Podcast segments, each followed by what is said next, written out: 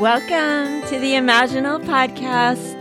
This is a place that protects and explores what we need to actualize our uniqueness. And like the caterpillar who carries its butterfly blueprint in its imaginal cells all the way to the chrysalis and then melts into liquid before it transforms, we too have an inner knowing that can tell us how to make our wings. Hello, it's Sas. How are you? Gosh, I'm a I'm a little tired. I don't know about you, but I think it's something about the changing landscape and the unknown months here in Los Angeles. I'm recording right now in the summer of 2021, and our COVID cases with the Delta variant are spiking. And I think just the unknowing and, and the opening up, and then the restrictions and the cautions, and the I just don't know if we all know how much of an impact the grief and the sorrows and the fear and then the beauty and the changing evolutionary stuff that's happening. It's just so many different, very different things that some of it we have no reference point for.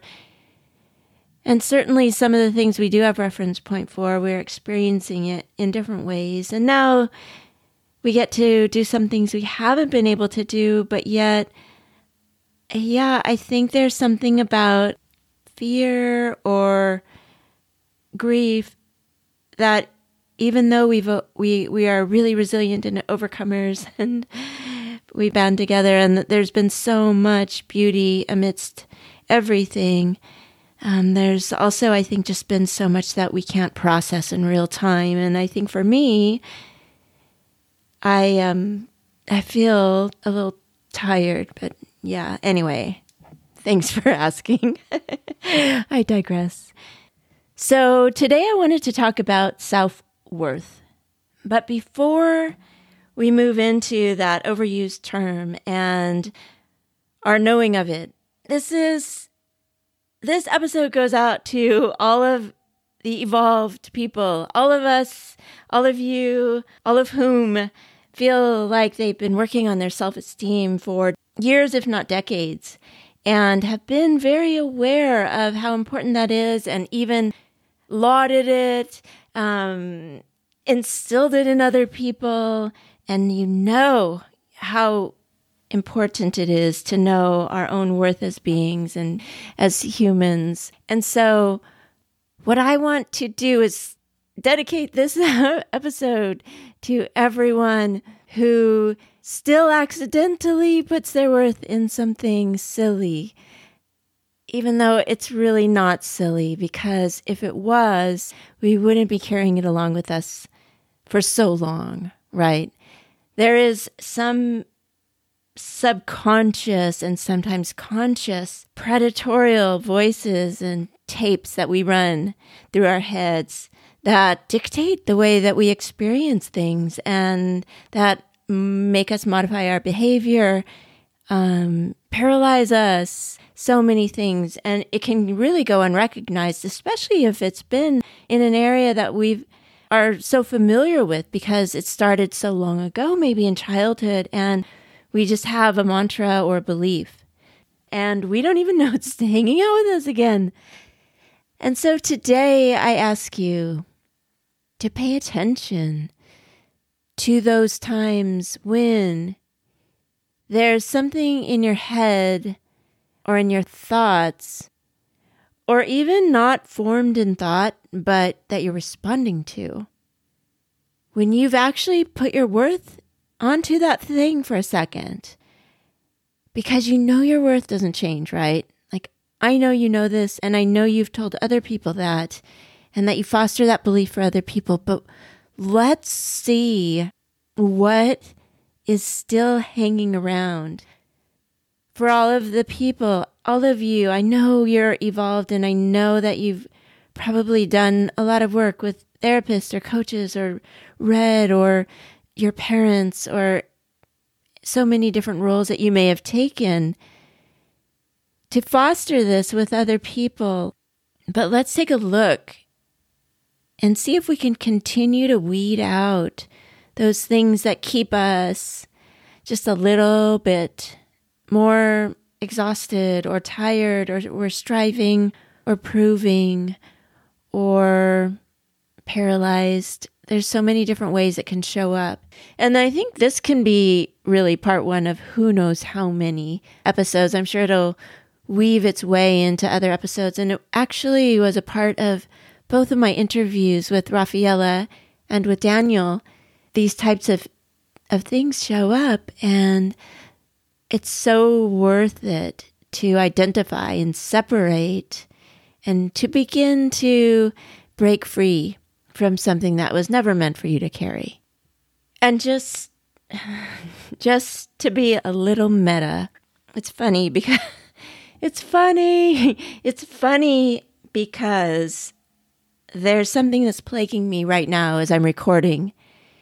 And that is that I can hear myself pronouncing consonants and just a few, a few different ones like F that there it goes again and S's and B's and you probably noticed you probably either don't care or you would never say anything but what's so interesting is that no one would know like someone might notice that I have a little bit of a speech speech I have some speech issues and and some might not but I am I'm actually in speech therapy. Look, I'm kind of having a hard time getting this out because I think it's a sensitive area for me. So why not dive right into it? I wasn't planning on it, but it's case in point. So I had some surgeries, and this is a whole different story for another time. I won't get into it right now. But the bottom line at the moment is that I am going through speech therapy to undo some physiological things that I've had since childhood that I was fixed, that I, that I had surgery for. And so at the moment, I actually can't even feel my bottom lip or chin very well. And so I don't always know when I'm hitting my F. See? and, um, and also I had maladapted ways of of speaking because of physiological problems. And so I am completely relearning how to s- say every consonant and vowel. And S's are particularly hard for me, and that is very tricky when your name is Sas. and so, anyways, as we're talking, if I'm not really paying attention to how I do my S's, I have habituated them in a way that will give you a little bit of a lisp. I'm like that. And so I, I hear it as I'm talking today, and I'm already beating myself up for it. And um, I'm going to leave this in because I know you would give me so much grace. In fact, you might be cheering for me if you knew how many hours that I spend doing physical therapy as an adult. Um, years actually now, and how many surgeries I've had, and um, how much shame I've I've held over it over all these years, and and other people are like, "Oh, I could never tell. I would have never known." But nonetheless, it's it's loud to me. You know that that sound right there. It's loud to me, and it and there's sometimes that I I feel like, especially with F, so you know these are the places that we as adults after decades of therapy and and the ways that I am passionate about releasing people from these and, and it's it's still something that hangs on for me. What's funny is that I had two other examples that I was going to use, and they were just two of many examples. I figured I'd come in with other examples in other episodes. But that's how these things sneak up on us.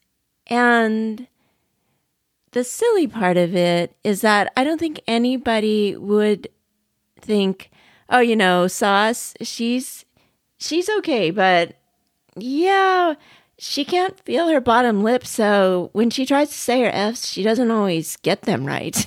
And so she's she's not really worth that much. and yet, you know, there's this sense of oppression.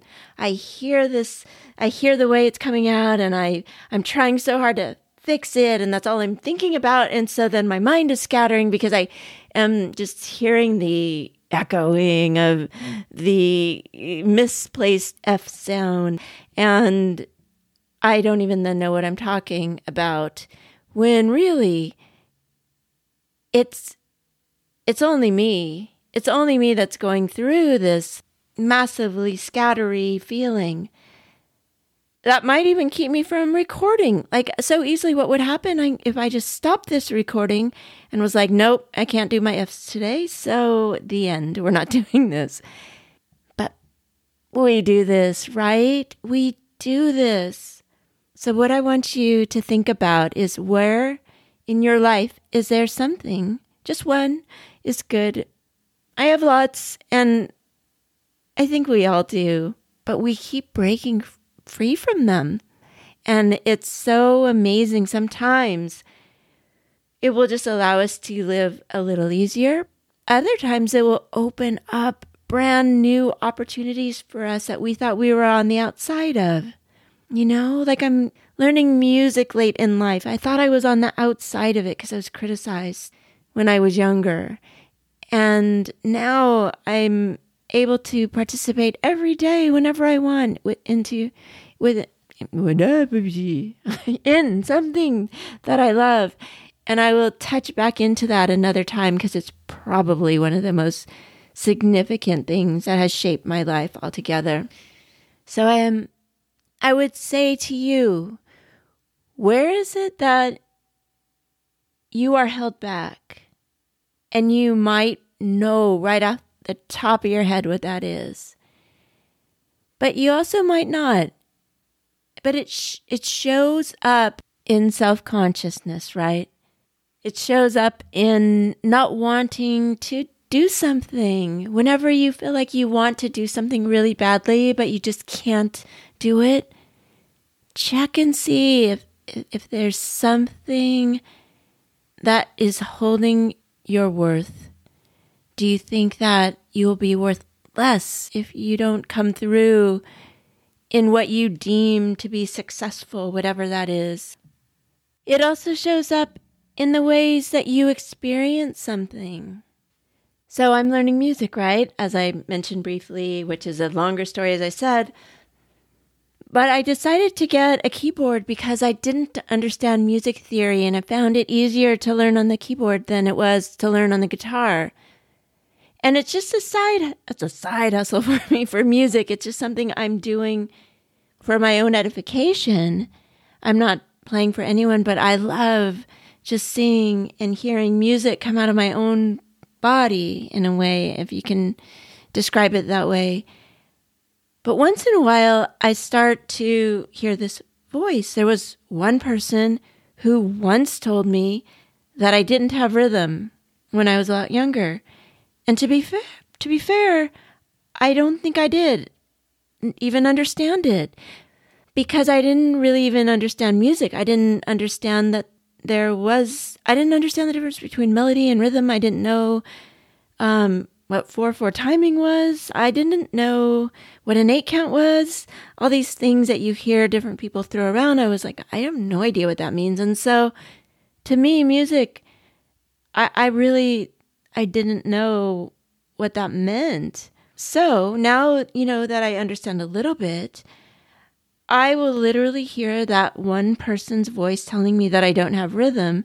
I will sit down just to play some really simple piece and I'll turn the metronome on.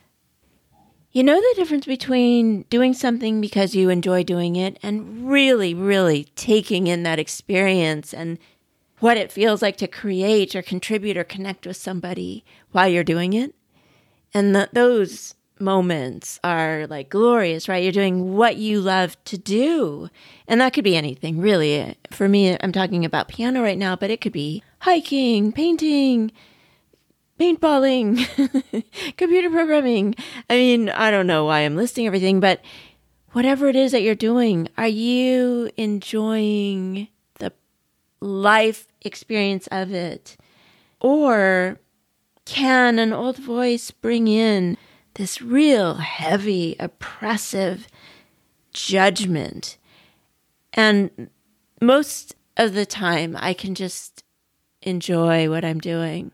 But also, often, I will realize that I'm putting my entire worth of my own humanness onto whether or not I can play a simple piano melody in time with the metronome. Because if I don't, then I do not have a rhythm, and that person was right, and I am therefore a bad person.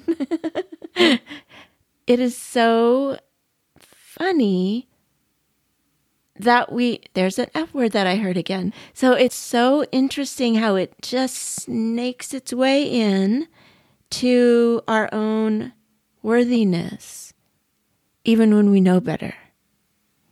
It's just little pings, little pings of, oh, you did that wrong. Oh, oh, maybe they were right. Oh, you're not good enough. You shouldn't do this. You're on the outside you're a disaster. And then it just goes subconsciously into deeper places.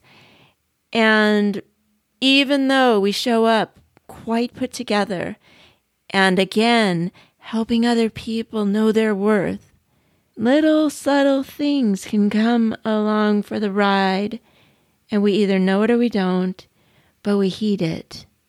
And so for today, I just I just ask you to come in so kindly and so compassionately as you listen to yourself and you watch and you notice when you're feeling oppressed, when you're not enjoying something, when you're striving, when you're trying to prove your worth, when you feel like you're not good enough or that you're on the outside or that someone's judging you, even when you're all by yourself, all by yourself saying F's, all by yourself playing a little very mini piano piece. And I'm acting like I'm on stage um, at the opera house and I'm playing for thousands and thousands of people. And even if I was, my worth would not be based on that moment. So, to honor these lives, to enjoy what we get to enjoy without feeling like we're, oh, just so pressured. Just see if you can come in with curiosity and enjoy what you're doing and enjoy what you have been given, your gifts. And if whether or not you're the best at something or not, if you're enjoying it, if you're connecting, if you're creating and contributing, but I think I think there's so much to be learned and gathered up here. No matter how much we think we've got it on lock in the self-esteem department. Just see where this query takes you. Where is it that you've accidentally placed your worth for a little while? Where did that voice come from? Because it's not yours, it's not mine to you. It's probably spoken to you without thought, likely by someone who doesn't remember saying it. And if they do, they were wrong. and see, just sort of check like, am I enjoying this moment in life? Do I n- know that my worth isn't based on this one particular time? or if I can do this, and separate yourself from it very, very, very compassionately. And the awareness is the first part. And I guarantee that you can move away from it and into something that's so much more enjoyable and also has so much more opportunity. And we we don't by the way learn piano well when we are feeling pressured or scattered or judged. That's not like the best time. And it's just when you relax into it that it becomes so much easier. And I likewise walk alongside you as you notice and release the holds that were placed unfairly on you at some point. And we also together can release others and watch, be mindful of the ways that we speak so as to not oppress someone else, you know? And one more thing that we can talk about at another time. Going back to when I said I was playing a little piano piece and how that was so different than being on stage at the Opera House. Just be careful not to language yourself into a corner. I made that up, that verbiage. But be careful of the way you word things in your own mind or as you tell other people if I'm not careful, I will corner myself into being a little piano player without the ability to get that much better.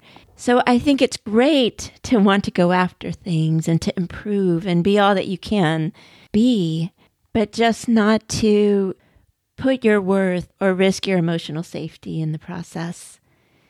And also, just to come full circle, I think we can be more vulnerable to these feelings or more susceptible to that kind of oppression of old voices from old voices when other things are also challenging.